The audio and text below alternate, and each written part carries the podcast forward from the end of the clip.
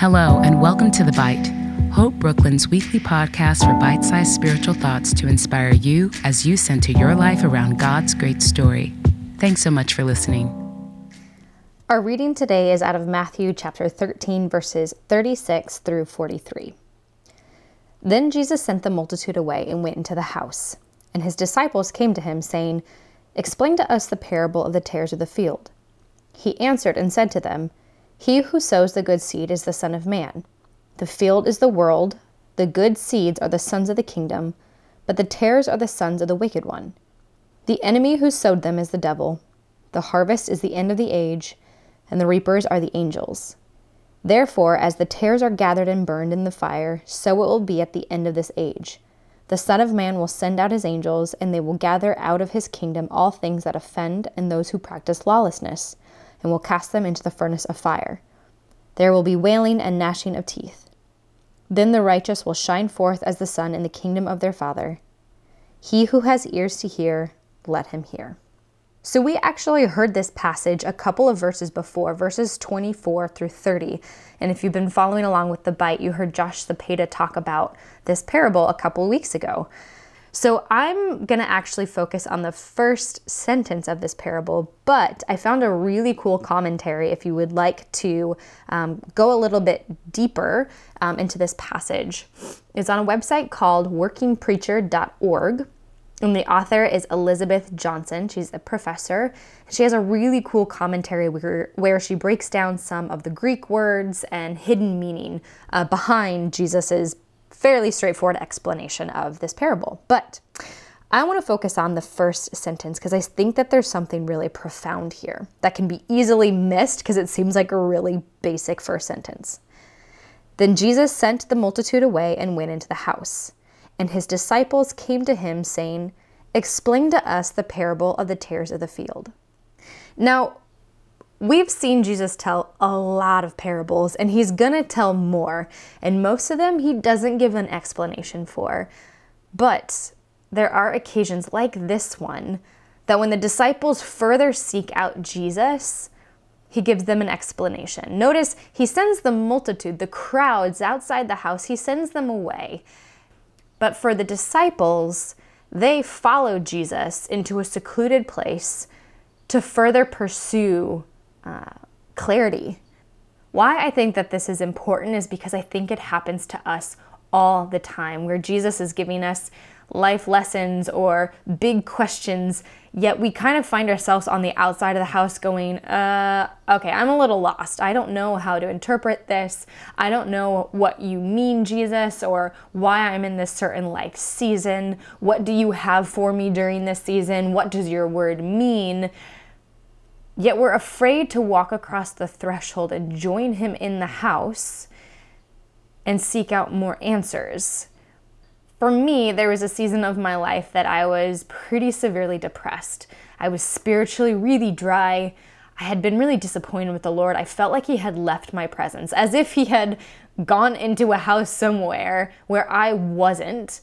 And I was really disheartened and, and angry at God, kind of like, Where have you gone? Why would you hide yourself from me? I'm seeking you out. You know, I want to know more, but you're not meeting me here. And it was a season where Jesus was asking me to come into the house, come into his presence, and be alone with him there, which is really hard to do, you guys. There was probably a, um, um, a stint where it was about three months where I didn't do a lot of social activities, and I had really great Christian friends who loved the Lord. It would have been great fellowship to hang out with them. But I knew that Jesus was calling me into a quiet stillness just with Him in His presence. So I really limited my social outings. I remember a time I was sitting in my home on a Friday night, all my friends are out doing something, and I was reading scripture and I was utterly alone with Him. And there was even parts of the passage that I didn't quite understand. I think I was reading Corinthians and I wanted to call it my dad because I so admired um, his education and his study. He had been a pastor before, and so I wanted to ask him to dissect the scripture for me because that's what I had always done. But I heard the gentle voice of Jesus say, No, Anna, just be in my presence. I will show you what I mean. I will reveal to you what I want to say to you. He just wanted me to be in his presence. And it was uncomfortable. It was painful. You guys, I could barely read a sentence at a time before I was weeping. My heart was so needy for him. I was desperate for intimacy with God. And I thought that I had been seeking it out. I was in church. I had friends that were Christians. Um, you know, I was talking about Jesus all the time, or even in the ways that I studied with people or prayed, and none of those things were bad things at all. However, I got confused into thinking that all of those things could replace pure and quiet aloneness with God, crossing that threshold and being still with the living God. Because I'll tell you what, on the outside of the house, it sounds a lot like this. And now you can find Jesus in this place. You can still find Jesus outside of the house in the chaos, in the traffic, in the horns, in the sirens. You can. But I think so often He is inviting us into His home, into stillness, into the rest and the quiet of His presence. We think we're seeking Him out. We think that His voice can't be detected. Lord, where are you? Where is your voice? And He's saying, My voice is soft I am speaking to you. Will you quiet your heart? Will you come into my presence? Come into my home? Because I have a lot I want to share with you. But it takes us leaving the chaos outside, quieting ourselves. It took me about for three months. I didn't watch television. I didn't even listen to the radio, you guys. Maybe extreme, maybe. But I wanted any moments that I was alone to be really intentional time with Jesus.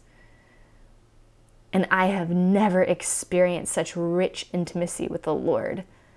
Hearing his voice, seeing prophetic images, all of these things that I think he wants to share with us all the time, all the time. But if we're really truthful with ourselves, how often do we turn off the chaos, the noise, all of the distractions? and be completely in His presence, alone and silent, allowing His quiet voice to speak truth into our lives. So I invite us this week to carve out quiet time that we can step into the presence of Jesus and ask Him our questions. Turn off your cell phone, put it in the other room, shut the door, turn off the radio, the TV, step away from your boyfriend, your girlfriend, your spouse, your roommate your kids. Be in total silence before the Lord and seek His presence. Ask Him your questions. And I can't wait to see how He shows up and what things He whispers to you guys this week. Thanks again for tuning in to another episode of The Bite. To find out more about the mission and ministry of Hope Brooklyn and to subscribe to our other podcasts and lots more, visit us online at www.hopebrooklyn.org.